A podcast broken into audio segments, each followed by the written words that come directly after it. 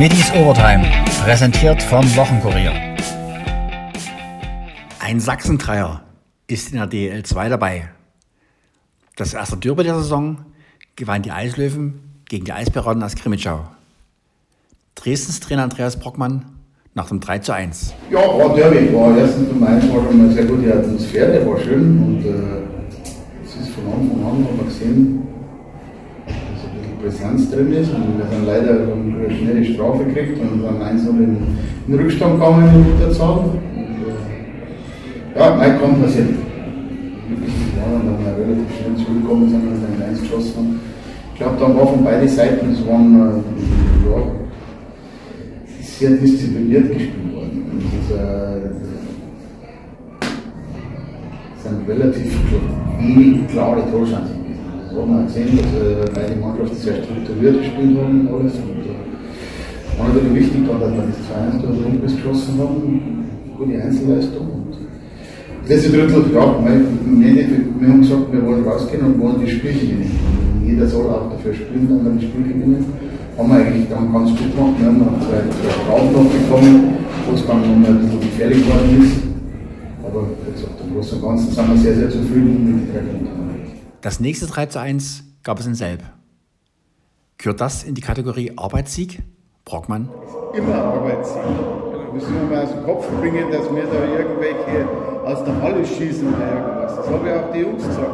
Dasselbe ist nicht wie letztes Jahr. Es ist eine sehr gut trainierte Mannschaft, die kennen Sergei sehr lang. Es ist unangenehm zu spielen, die haben eine sehr gute Qualität. Da muss man den Respekt auch von ihnen haben. Und das ist eine gute Mannschaft. Und wenn ich nicht arbeite, dann werden wir kein einziges Spiel gewinnen. Und wir sind heute auch am Anfang nicht gut ins Spiel gekommen und äh, haben dann die Strafe, Gott sei Dank die Powerplay gekriegt, haben dann 1-0 in Führung gekommen. Auch im zweiten Drittel gut, waren wir dann 2-0 in Führung, aber dann haben wir eigentlich auch wieder ein bisschen aufgehört, dann wollten wir eigentlich ja das Spiel ein bisschen kontrollieren und so. Hm, keine clevere Situation. Im Powerplay kriegen wir Strafe, kriegen wir das 2-1, neues Spiel. Letzte Drittel, muss ich sagen, haben wir sehr, sehr gut gespielt. Haben nicht das Spiel kontrolliert, haben sehr viel Druck gemacht. Ich glaube, wir haben auch sehr gute Chancen gehabt. Und mein gut, am Schluss 5 gegen 6. Wie gesagt, die haben gute Jungs, aber äh, wir haben uns dagegen gestemmt und, und äh, für uns sehr, sehr wichtiger äh, Sieg, drei Punkte. Und wie gesagt, auch äh, letzte Drittel, muss ich sagen, haben wir eigentlich äh, hervorragend gespielt. Am Freitag kommen nun die Lausitzer Füchse als Schlusslicht nach Dresden zum nächsten heißen Sachsen-Derby. Heiß war die Stimmung auch bei Dynamo.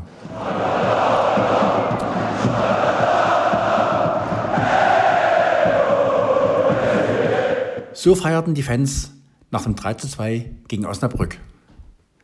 Tobias Schweinsteiger, der große Bruder von Weltmeister Bastian Schweinsteiger und seit August Trainer des VfL, hatte vor der Kulisse gewarnt. Ich kann nur das bewerten, was meine Mannschaft abgeliefert hat. Ähm, sie hat erste Halbzeit haben wir ein bisschen gebraucht, weil Dynamo ein bisschen anders gespielt hat als erwartet, haben es dann aber ähm, von der Grundordnungsänderung gut hingekriegt, ähm, haben dann wirklich sehr, sehr gut gegen den Ball gespielt, haben dann die Umschaltmomente noch zu wenig zielstrebig ein ähm, bisschen liegen lassen, zweite Halbzeit Dynamo die Grundordnung geändert. Ähm, da haben wir überhaupt keinen Zugriff gekriegt, aber auch von der Einstellung her äh, sind wir zu, zu locker aus der Halbzeit gekommen oder haben zu lange gebraucht, bis wir am Feld waren.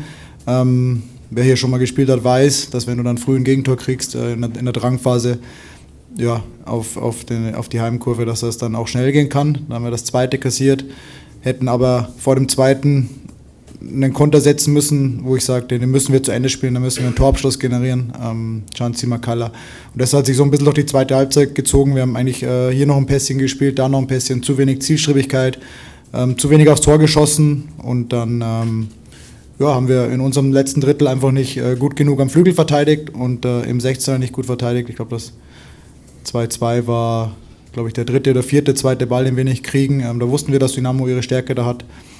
Deswegen, ähm, ja, ich habe es vorher im Interview auch gesagt, mich kotzt es richtig an, dass wir hier nichts mitgenommen haben. Schweinsteiger über die Stimmung im Rudolf-Haber-Stadion. Ja, ist immer, immer gut in Dresden, die Stimmung. Ähm, zu einem anderen Thema, glaube ich, ähm, sollten sich die, die äußern, die das äh, mehr mitgekriegt haben. Da bin ich außen vor, aber die Stimmung ist hier immer gut. Deswegen wir haben uns darauf gefreut, äh, hätten es gerne noch ein bisschen leiser gehabt. Aber nee, ansonsten äh, spielt man gerne in Dresden, ja, das stimmt schon. Dynamo-Coach Markus Anfang lobte seine Elf auch wegen der ersten Halbzeit trotz des 0 zu 2. Komplett anders gesehen. Äh, wir sind richtig gut in die Partie gekommen. Wir haben richtig guten Fußball gespielt. Wir haben das Spiel komplett beherrscht und äh, haben einfach unser Spiel durchgezogen.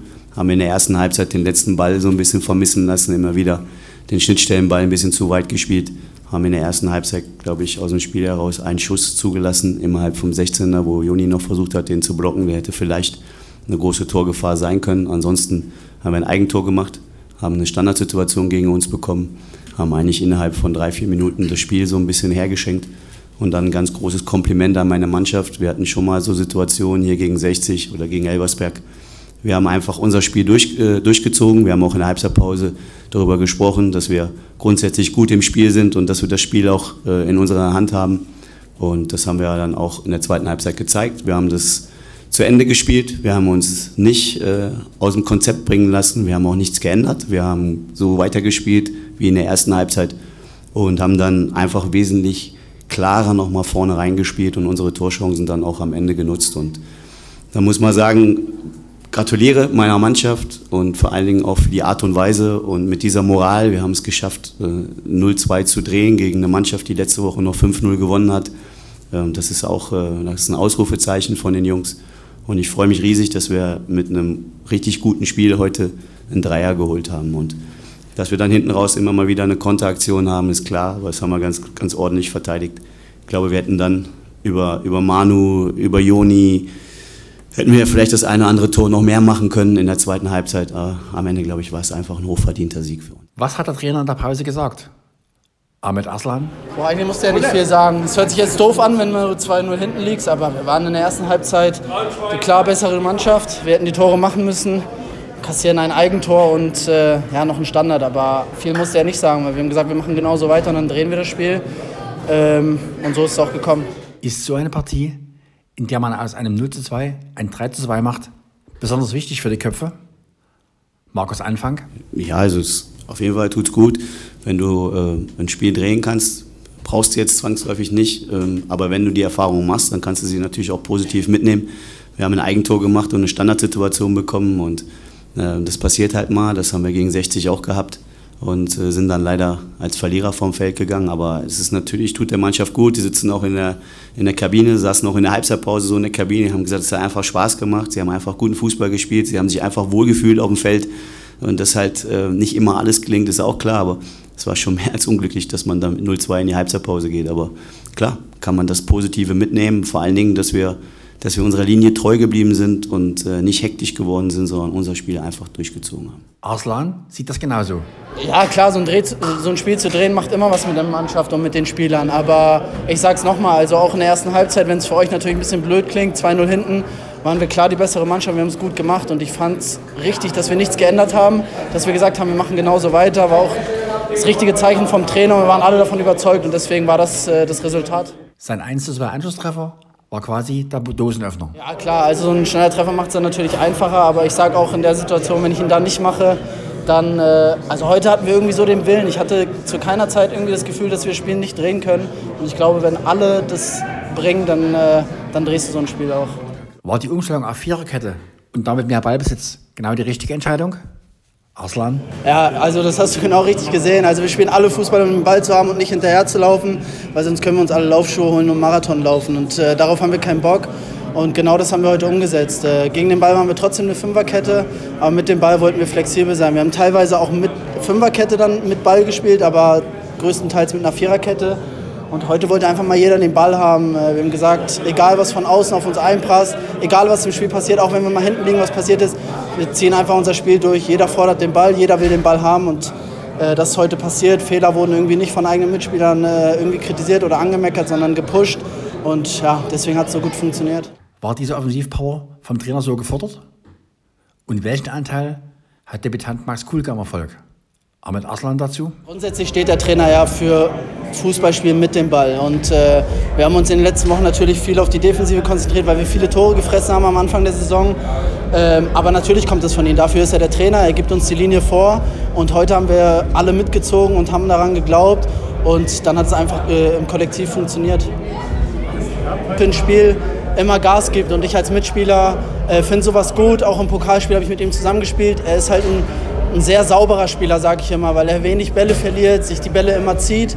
Und ich glaube, wenn ein Spieler dann, wenn er nicht viel spielt, immer Negatives reinbringt, dann kann er auch keine Leistung bringen, wenn er mal spielt. Und bei Kulle war es genau andersrum. Er ist immer positiv geblieben und genau dann kannst du so ein gutes Spiel abliefern, wenn du immer positiv bleibst, obwohl du nicht spielst. Auch Trainer Anfang war mit Kulke zufrieden. Ja, es ist immer schwierig, über Einzelspieler zu reden. Kulle hat, glaube ich, in meinen Augen kein solides Spiel gemacht, sondern so wie die anderen auch alle ein sehr gutes Spiel gemacht. Ähm, hat seine, seine Aufgabe auf der Sechs das erste Mal, dass er jetzt äh, gestartet ist, hat er sehr, sehr gut gemacht, hat, er, hat auch alle Aufgaben erfüllt. Ich finde aber auch die anderen haben auch ihr Teil dazu beigetragen. Kulle ist halt auch so ein spielender Sechser, der viele Aktionen auch nach vorne trägt. Und äh, ja, für das erste Spiel war das schon, schon sehr ordentlich. Ähm, aber kriegen wir heute nach dem Spiel schon nichts mehr für, müssen uns jetzt wieder vorbereiten auf das nächste Spiel und gucken, dass wir dann da auch wieder Punkte holen. Kulke freute sich, bescheiden und leise. Wie war's? Heute auf jeden Fall über 90. Es hat Spaß gemacht, wieder zu spielen. Und das natürlich mit dem 3 zu 2 ist perfekt. Gerade nach vorheimischer Kulisse. Kulkes Einschätzung der Partie. Ja, ich, ich finde, wir sind gut ins Spiel reingekommen. Ich fand auch, wir waren die bessere Mannschaft. Wir haben uns dann angeschaut nach dem 2 zu 0 und konnten uns das nicht erklären richtig. Wie kann es hier 2-0 stehen? Am Anfang hat uns so ein bisschen die letzte Präsenz gefehlt, der letzte Pass ins letzte Drittel rein. Und dann in der Halbzeitpause haben wir uns gesagt, wir machen ein gutes Spiel, wir wollen das Publikum nochmal mitziehen. Und dass es natürlich dann so geklappt hat, war überragend. Kulke musste lange auf seine Chance warten. Gab es im Sommer Wechselgedanken? Ja, also ich glaube, eine Laie wäre gar nicht mehr gegangen, da ich nur noch ein Jahr Vertrag habe. Ja. Aber ich habe mir gedacht, ich habe nichts zu verlieren. Ich wusste, ich habe Qualität. Ich habe es im Meuselwitz ja auch ein bisschen gezeigt mit ein paar Vorlagen.